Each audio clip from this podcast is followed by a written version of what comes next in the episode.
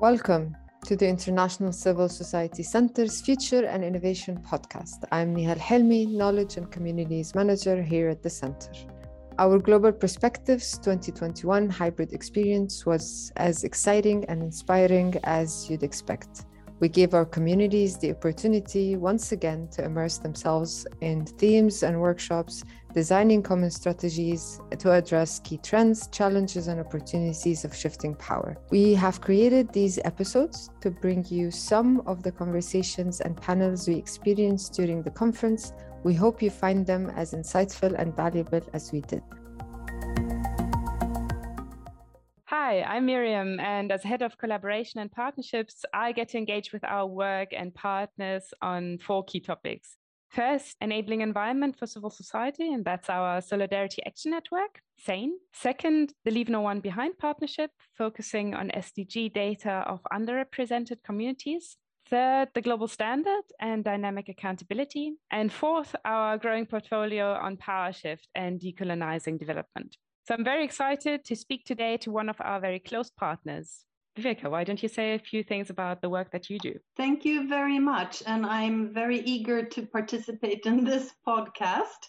My name is Viveka Karlestam. I work as a senior policy specialist in SIDA Civil Society Unit. So I work with civil society and develop new policies and methods in a way to advance the work we do.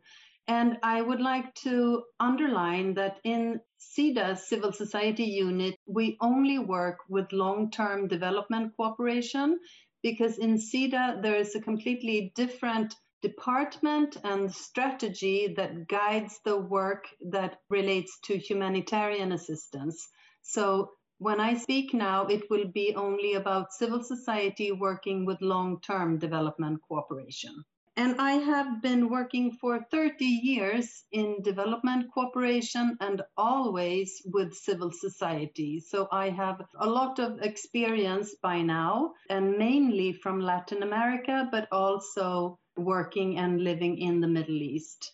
Looking forward to this discussion. Yeah, that's great to know a little bit more about the work that you do and also about your history and and what you focused on in the past. So I want to kick us off now. We're talking about power distribution in the international development and civil society sector.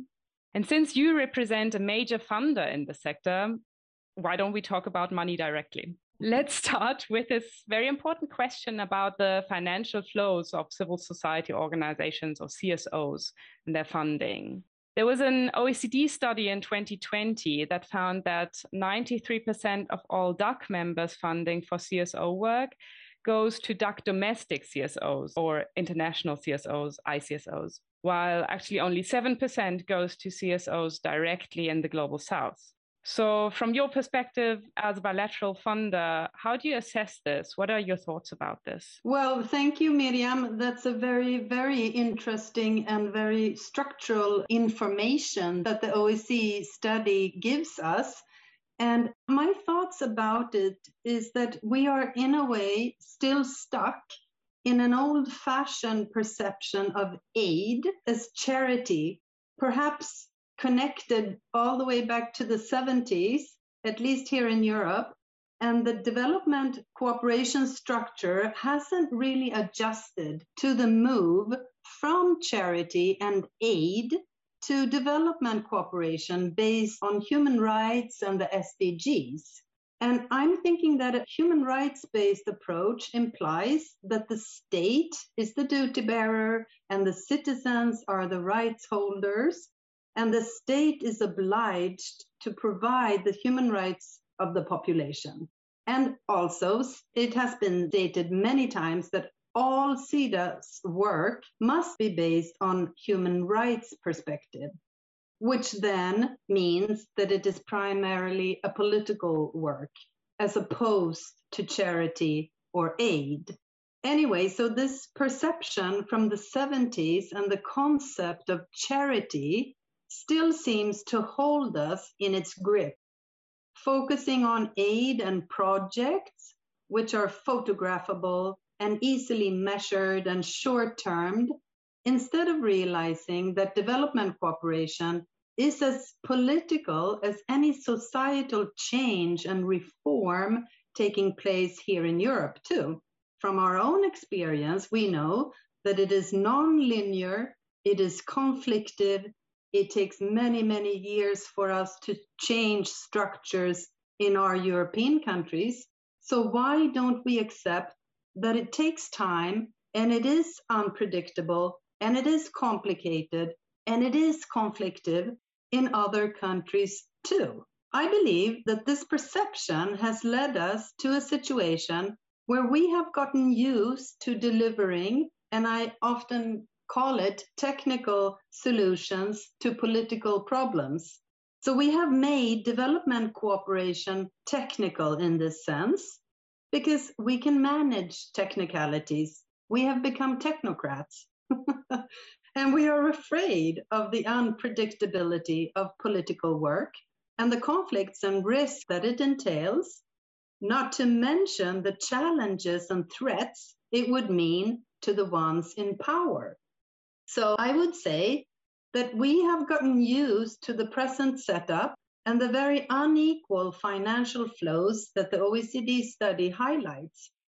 And we tend to trust our own CSOs, our own domestic civil society organizations, and some INGOs, international civil society organizations, because we still have this so called white gaze when it comes to global South civil society. And we still seem to believe that we have the right to claim interpretive precedence, meaning the right to decide what is good and what is right.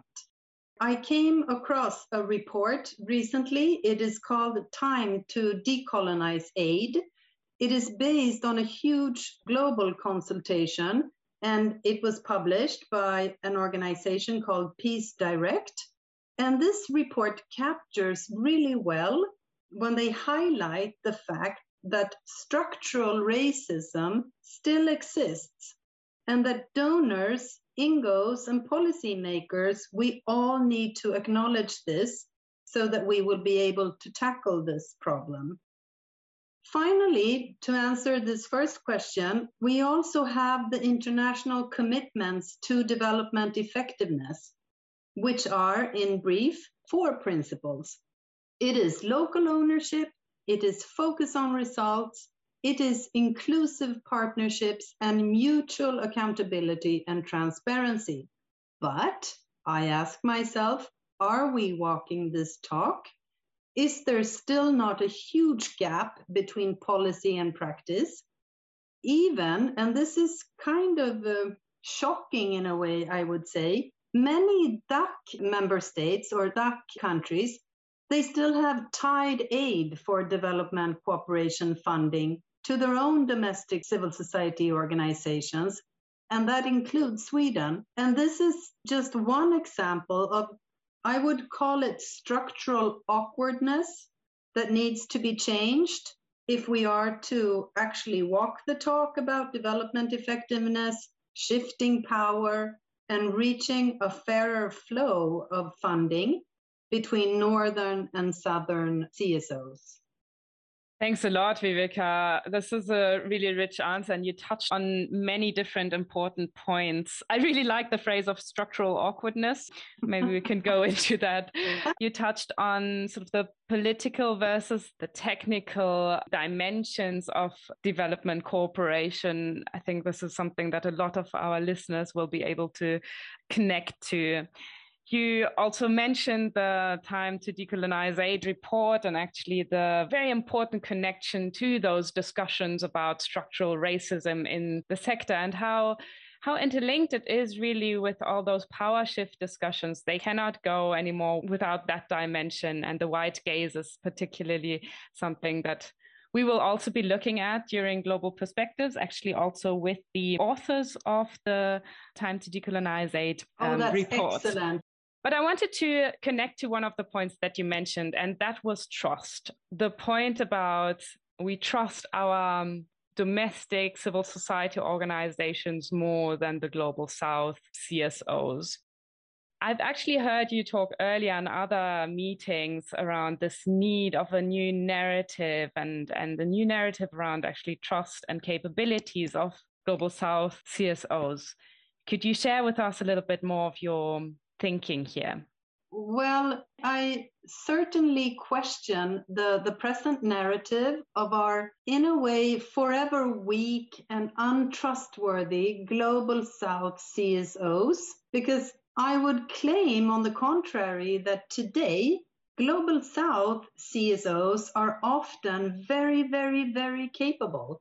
Perhaps it is connected to the fact that they have, especially when it comes to Swedish civil society support, they have been receiving capacity building for the last 50 years. And so I think we need to stop justifying INGOs and DAC domestic CSOs as the sort of middlemen or intermediaries in the chain of development cooperation, now that local or global south CSOs are often more capable than this intermediary.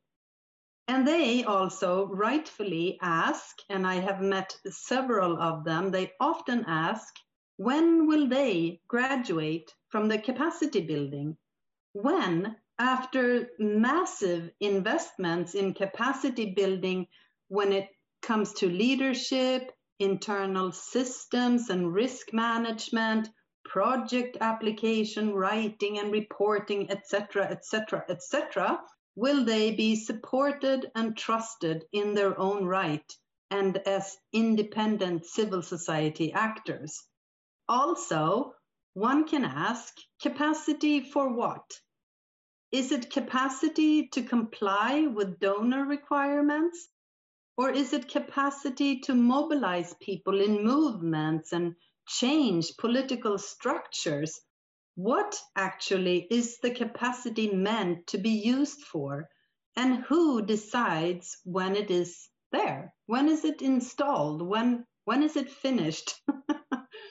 Which leads to even another question. What will the new partnership relationships look like now that the Global South CSOs, more often than not, are strong and capable, and all they really need is funding? And they would also prefer long term, trust based core funding. But do we trust them? Or will we prefer to maintain this present setup with INGOs as intermediaries, even though it is not necessarily development effective and it is very costly, I would say, and it would just cement this present setup. As you mentioned in your first question, Miriam, about the unequal financial flows that the OECD study informed us about.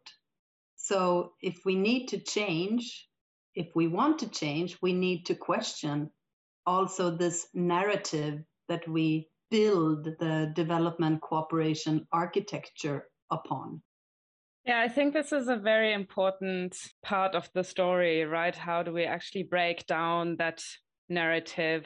Who actually perpetuates it? How do we maybe sometimes also unwittingly perpetuated. But then we're also, all of us, I mean, Sida, but also the International Civil Society Center and our core stakeholders, we don't just go along with a trajectory that we can't influence, right? We are part of the actors that need to change and need to do things differently. So, um, if we continue with that thought, from the bilateral funders perspective, in this case, Swedish Sida, what do you think is then really required to enable or maybe rather accelerate power shift in the development sector? Okay, uh, well, again, as you underline, the need for a new narrative is, is essential. And that new narrative would then obviously talk about the great capacity of Global South CSOs and how fundamental they are in contributing to the SDGs. And this has been mentioned in many places, actually, in uh, the UN General Secretary's Call to Action on Human Rights 2020. He specifically underlines the necessity of public participation and civic space to reach the SDGs, and how enabling civil society actors requires that we support them in their own right and as independent civil society actors. Mostly today and i have worked as i mentioned in the in the introduction for many years with civil society actors what global south csos need is funding and we all know that and they need political allies helping them to push for policy change at all levels i would even dare to say that they don't need sporadic and administratively burdensome short term donor driven project support.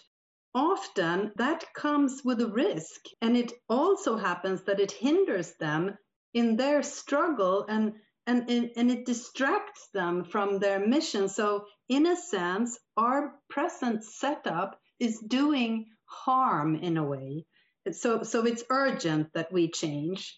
And we should also further invest much more in global South political platforms where they can strategize and they can co create and they can have think tanks and they could forward funds, etc., to their own civil society. And perhaps the donors should take a step back and not interfere necessarily in their doings and these platforms, they could be global, they could be regional or national or subnational, but it aims to strengthen global civil society actors, global South civil society actors as a whole, and as the democratic pluralistic force it can be to counteract on shrinking space and, and to have them become stronger in the dialogue with donors and, and so helping them to set their own agenda, so to speak. And we should also make sure to have much more systematic dialogue and consultations in Global South with civil society, where we should be allowing them to take the driver's seat and us, donors, to listen to them and support them politically and financially. Consequently, this leads us to the discussion about the roles and the added value of the INGOs and the DAC domestic CSOs, and the fact that they need to be redefined now that the world has changed very much since the 70s, and considering that the INGOs can no longer justify this role as intermediaries when global civil society actors, global South civil society actors, are strong and capable and often much better placed to judge what needs to be done and how in their own context. So, donors like us, SIDA, we need to make a self critical power analysis of ourselves and explore new ways and approaches to collaborate and support civil society in Global South with direct support, with core support, multi year, flexible, trust based collaboration.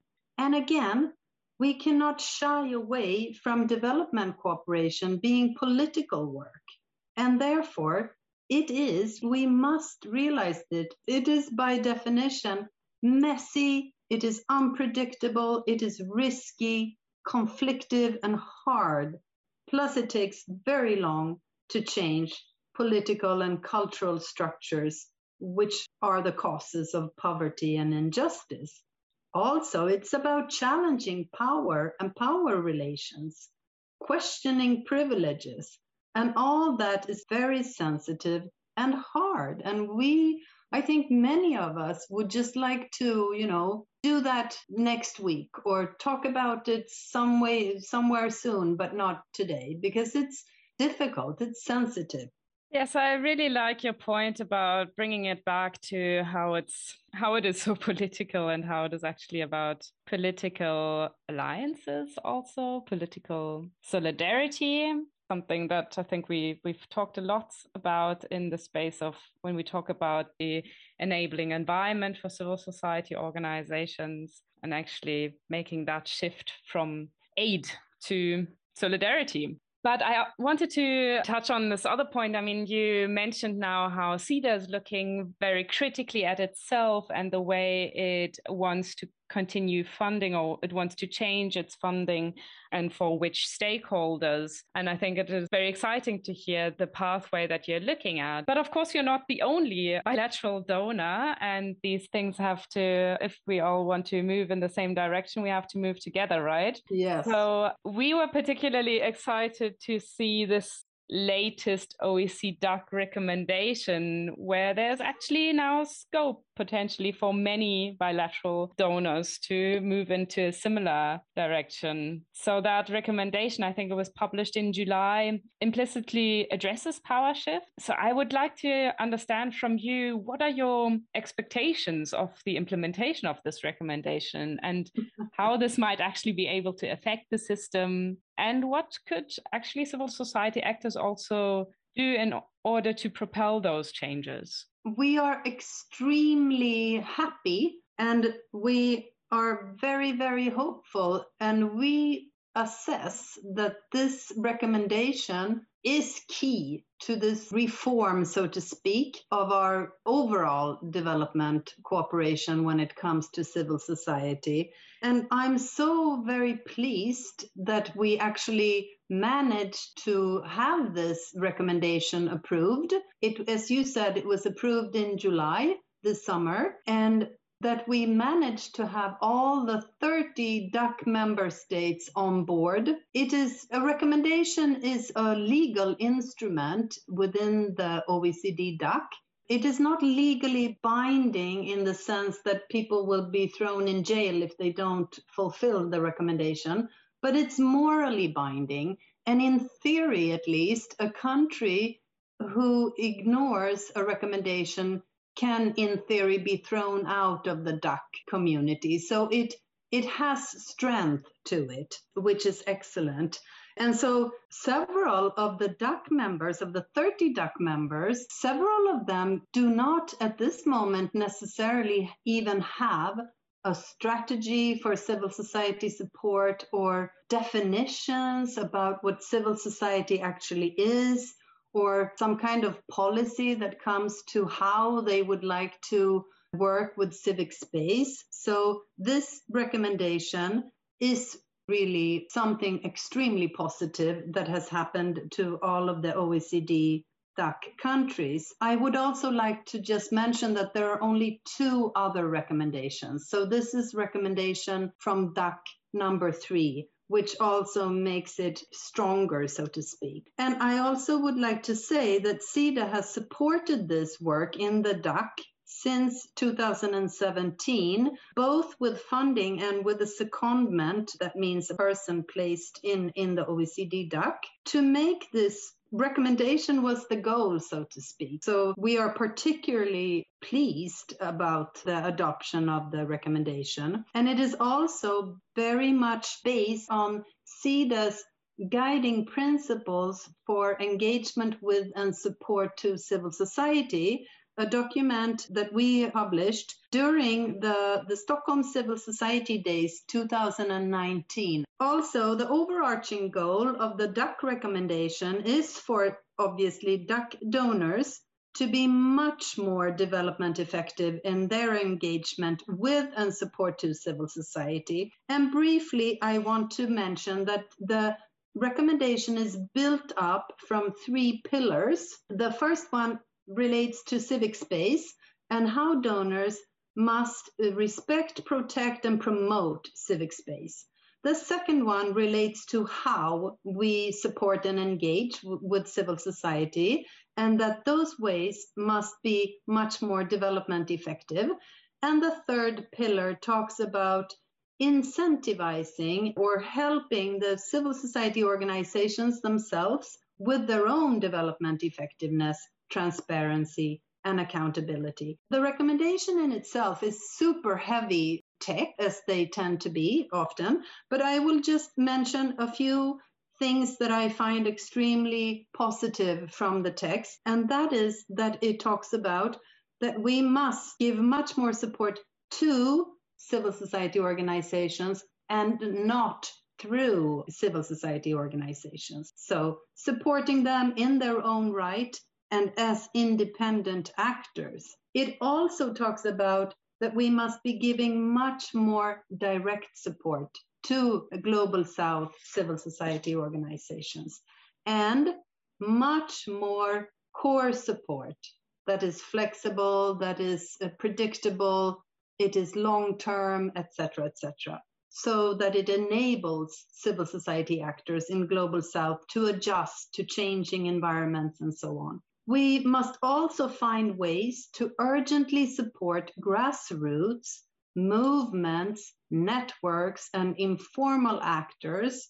Also, because the change agent potential that they often have, and to make sure to leave no one behind. And it also talks about the necessity to support global South led and initiated platforms and alliances at global, regional, national, and subnational level and that there must be much more systematic dialogue and consultation at the partner country level.